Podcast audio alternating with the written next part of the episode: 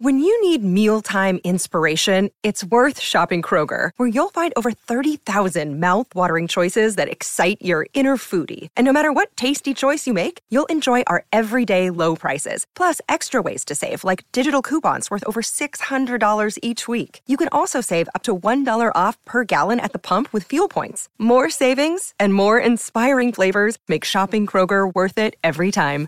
Kroger, fresh for everyone. Fuel restrictions apply. NASA, along with its partners across the United States, is continuing to make significant progress on the crewed Artemis missions. The hardware for NASA's Space Launch System rockets for Artemis 2, 3, and 4 is already in various stages of production, assembly, and testing.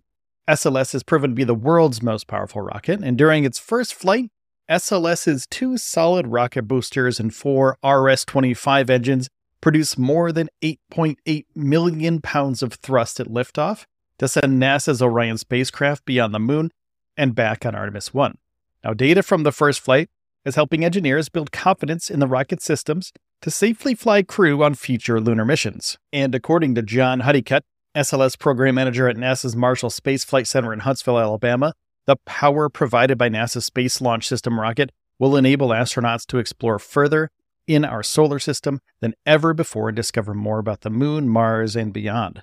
Honeycutt further added that NASA is on the brink of a new age of deep space discovery, and the SLS team and our partners are more focused than ever to manufacture and produce SLS rockets for Artemis missions that will put boots on the moon for decades to come. For the upcoming Artemis 2 and Artemis 3 missions to the moon, the SLS rockets that will power them will use the Block 1 configuration with the interim cryogenic propulsion stage, the ICPS, similar to that used in Artemis 1. And beginning with Artemis 4, the SLS rocket will evolve into a more powerful configuration called the Block 1B, which replaces the ICPS with a more dynamic exploration upper stage for in space propulsion to send crew and large cargoes to the moon.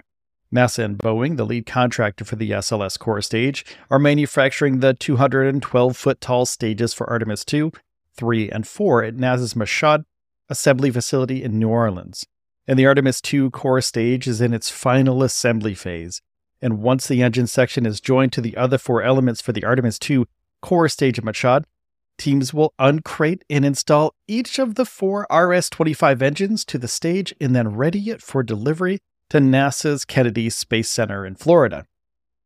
Simultaneously, technicians are preparing for core stage assembly and outfitting activities for the Artemis III moon rocket.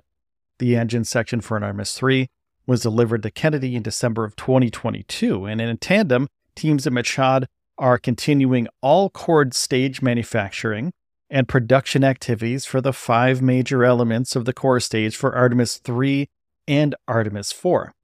Now, the Artemis program aims to land the first woman and the next man on the moon by 2024 using innovative technologies to explore more of the lunar surface than ever before. And with each Artemis mission, NASA plans to test new technologies and advance its capabilities for human missions to Mars.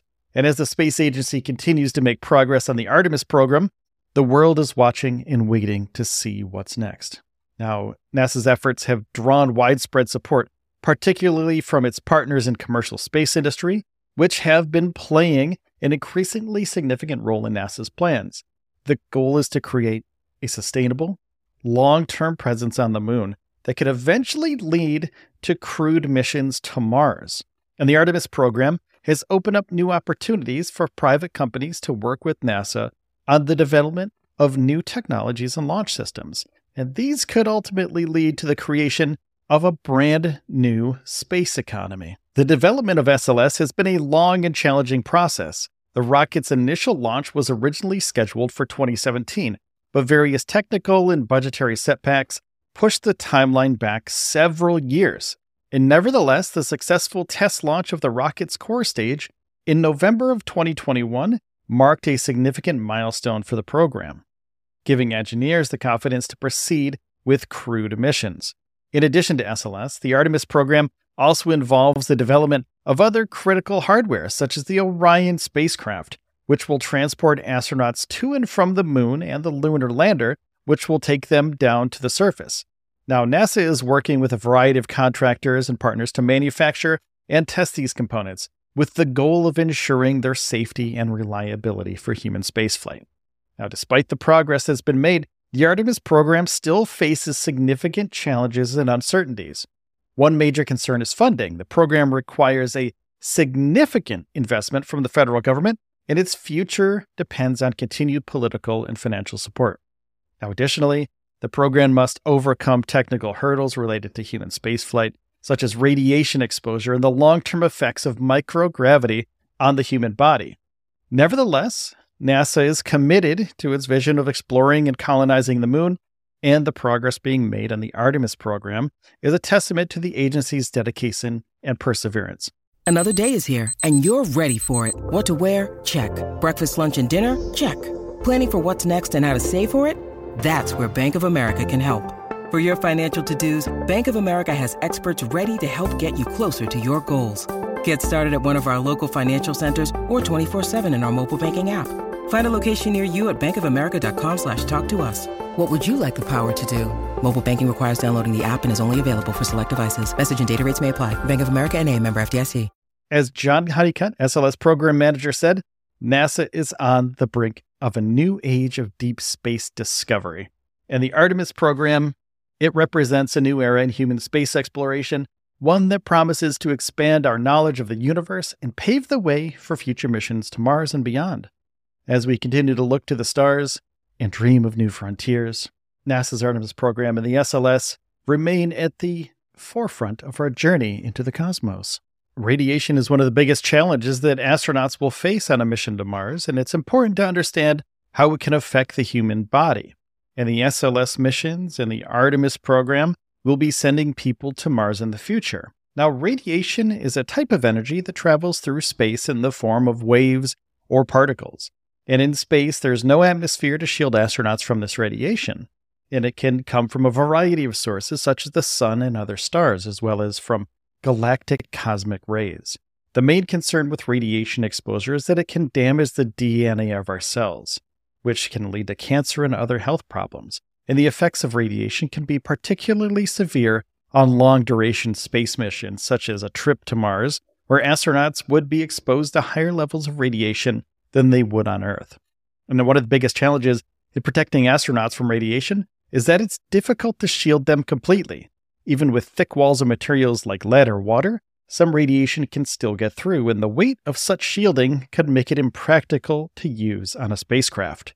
Now, NASA and other space agencies are working on ways to mitigate the effects of radiation on astronauts, such as by developing new shielding materials and technologies. In addition, astronauts on long duration missions would need to be monitored closely for signs of radiation sickness and other health problems.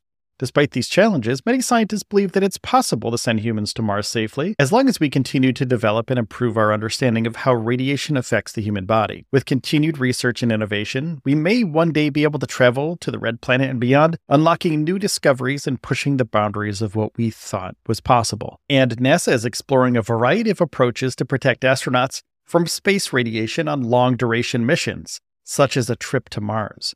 Now, NASA is exploring various materials that could be used to shield astronauts from radiation, such as water, polyethylene, and other materials that can absorb or deflect radiation. For example, the Orion spacecraft, which will carry astronauts on the Artemis missions, will have a radiation shield made of lightweight material called hydrogen rich polyethylene. And also, NASA is also considering ways that astronauts can reduce their exposure to radiation by changing their behavior. For example, they could avoid spacewalks during periods of high solar activity when radiation levels are elevated, or they could sleep in the spacecraft's most shielded area during high radiation events. And NASA is also exploring medications that can protect astronauts from radiation exposure. For example, a medication called Prussian blue has been shown to be effective in treating people who've been exposed to certain types of radiation. And they also plan to monitor the health of astronauts during long duration space flights to detect any radiation related health problems as early as possible. Astronauts will wear dosimeters, which measure their exposure to radiation, and they will undergo regular health checks to identify any changes in their health.